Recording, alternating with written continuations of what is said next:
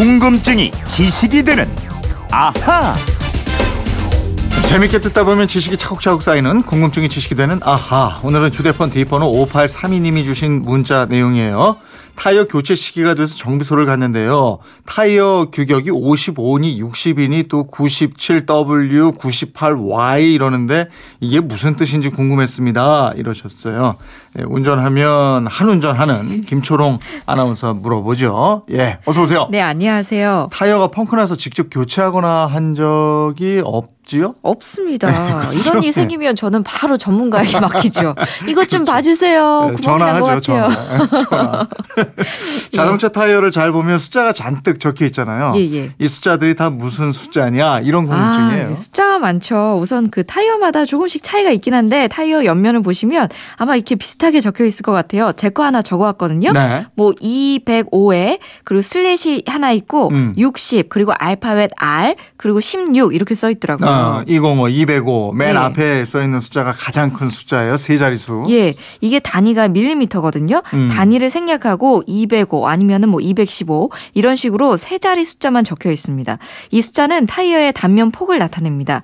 단면 폭, 타이어가 땅에 닿는 부분, 눈길을 싹 달리면 타이어 자국 남잖아요. 네. 이 자국을 폭을 가- 자로 재면은 음. 205mm가 나옵니다. 아, 그러니까 타이어가 클수록 이 단면 폭이 큰 거죠. 그렇죠. 그 타- 차- 도로 달리다 보면은 부릉부릉 소리 내는 스포츠카 있죠. 예, 예. 타이어 폭이 참 넓습니다. 맞아. 이 핸들링 안정적으로 해야 하니까요. 타이어 단면 폭이 넓은 건데 단면 폭이 넓을수록 승차감도 좋고 접지력이 좋기 때문에 제동도 쉽게 할 수 있습니다.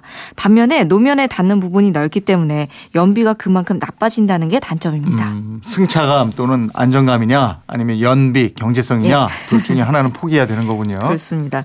이 두 번째 숫자 60은 편평비를 나타내는 숫자입니다. 편평비라는 건 타이어 폭 대비 타이어 높이 퍼센트를 표시한 건데요. 자동차 타이어를 교체하기 위해서 철로 된 휠을 빼내면 고무로 된 타이어만 남잖아요. 네. 이 타이어의 옆면, 바닥부터 휠이 닿는 부분까지의 높이가 방금 말씀드린 단면의 폭의 몇 퍼센트 비율이냐 이게 됩니다. 음, 그럼 단면 폭이 넓고 옆면 높이가 낮을수록 편평비는 작아지고 이러는 거죠? 예, 맞습니다. 아, 편평비가 커지는 거죠. 아, 커지는 예, 건가요? 예. 예, 예. 그리고 노면의 충격을 흡수하기 위해서는 이 편평비를 크게 만드는 게 일반적입니다. 음, 그 다음은 이게 숫자가 아니고 R이라고 적혀 있어요. 예, R은 레디얼 타이어의 약자 R입니다. 레디얼은 타이어 구조의 하나고요. 주로 승용차용 타이어, 소형 트럭용 트럭 버스용 타이어 이 제작에 적용되고 있습니다. 타이어에는 고무만 들어가는 게 아니고 고무 내부에 코드라는 이름의 섬유 재질 보강제가 들어가는데요. 레디얼 타이어는 이 코드가 타이어의 원주 방향에 대해서 직각으로 배열되어 있는 구조입니다. 음, 타이어를 만들 때 보강제가 어떤 방식으로 들어가느냐 이걸 이제 나타내는 거고. 예. 근데 타이어에는 거의 R로 돼 있는 것 같은데. 예, 이 레디얼 타이어가 나오기 전에는 바이어스 타이어 방식이 쓰였는데요. 레디얼 방식이 바이어스 타이어보다 편평비를 낮출 수 있고 강도가 훨씬 높기 때문에 승용차에는 거의 레디얼만 쓴다고 합니다. 어, 아까 얘기한 205 슬래시하고 60 R 16 이 중에서 맨 마지막에 있는 숫자 16 이거 휠을 나타내는 숫자인가요? 예, 이 숫자의 단위는 인치가 됩니다. 타이어를 제외한 휠의 지름 길이를 나타내는 부분이고요.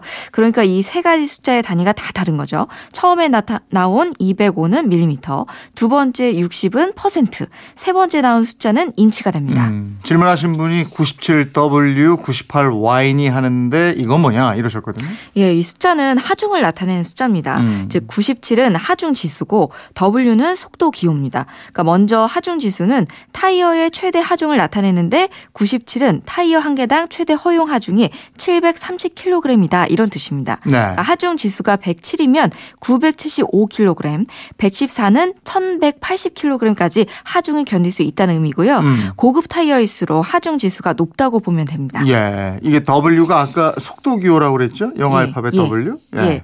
이 W는 타이어의 안전 최고 속도를 나타내는 기호고요. W는 시속 270km 속도까지 가능하다는 뜻이고 Y는 최고 시속이 300km 이상을 표시하는 기호입니다. 안전 최고 속도는 안전한 범위 내에서 달릴 수 있는 한계 속도인데 영어 알파벳으로 표기합니다. 예. 속도 등급은 A부터 G까지, Z까지 나눠져 있는데 대체로 뒤쪽으로 갈수록 최고 속도가 높아지는 거고 음. 이건 곧 고성능 타이어임을 말합니다. 승용차는 차종에 따라 다르지만 일반적으로 S, T, H 등급이 많이 적용되고 속도는 180에서 210km입니다. 예. 그럼 타이어를 교환할 때 이 속도 표시 기호도 살펴봐야 되겠네요. 예. 자동차가 출고될 때 장착된 타이어의 속도 등급과 같은 등급으로 교환을 하시거나 음. 타이어 회사에서 권장하는 호환 가능 규격으로 교환을 하셔야 합니다. 예.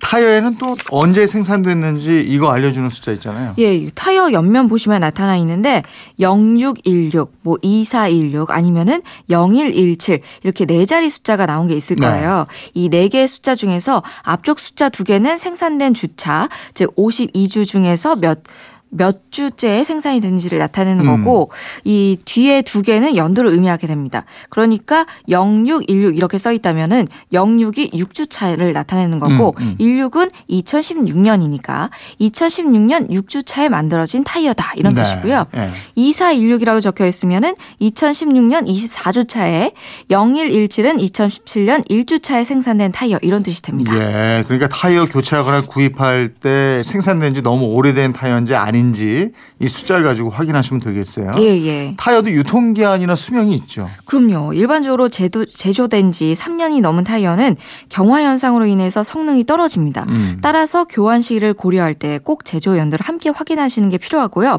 타이어의 수명은 1년에 2만 킬로미터 달리는 정도를 기준으로 해서 한 번 구입해서 한 3년에서 4년 정도 사용하면 적당하다고 합니다. 예. 왜저 100원짜리 동전 가지고 타이어 교체 시기 확인하고 이러잖아요. 맞아요. 이 이순신 장군이 새겨진 100원짜리 동전을 타이어 홈에 거꾸로 넣었을 때이 음. 장군의 3호 모자가 거의 보이지 않으면 아직은 괜찮은 거고요. 모자가 3분의 2 이상 보이면 6개월 이내에 교체하는 게 좋습니다. 네. 타이어를 제때 교체하지 않으면 펑크도 날 수 있고 음. 주행 중에 이가 타이어가 터지거나 스탠딩 웨이브 현상이라 그래서 자동차가 고속으로 주행할 때 타이어 접지부에 열이 축적되면서 변형이 일어나는 현상도 있고요. 빗길의 수막 현상으로 미끄러질 가능성도 높아진다고 합니다. 네. 가장 튼튼하고 안전해야 할 자동차 타이어에 대한 궁금증. 5832님, 어떻게 좀 풀리셨어요? 이거 듣고도, 아유, 나는 모르겠다 하시는 분들은 가서 그 연도는 확인하실 줄 알아야 될 것 같아요. 예, 맞아요. 예, 그죠? 예, 그리고 그거- 정기 점검도 꼭꼭 예, 받으시고요. 그거 하나 확실히 좀 기억해 두셨으면 좋겠어요. 덕분에 타이어에 대해서 또 확실하게 알게 됐습니다. 선물 보내드리겠고요. 지금까지 궁금증이 지식이 되는 아 김초롱 아나운서였습니다. 고맙습니다. 고맙습니다.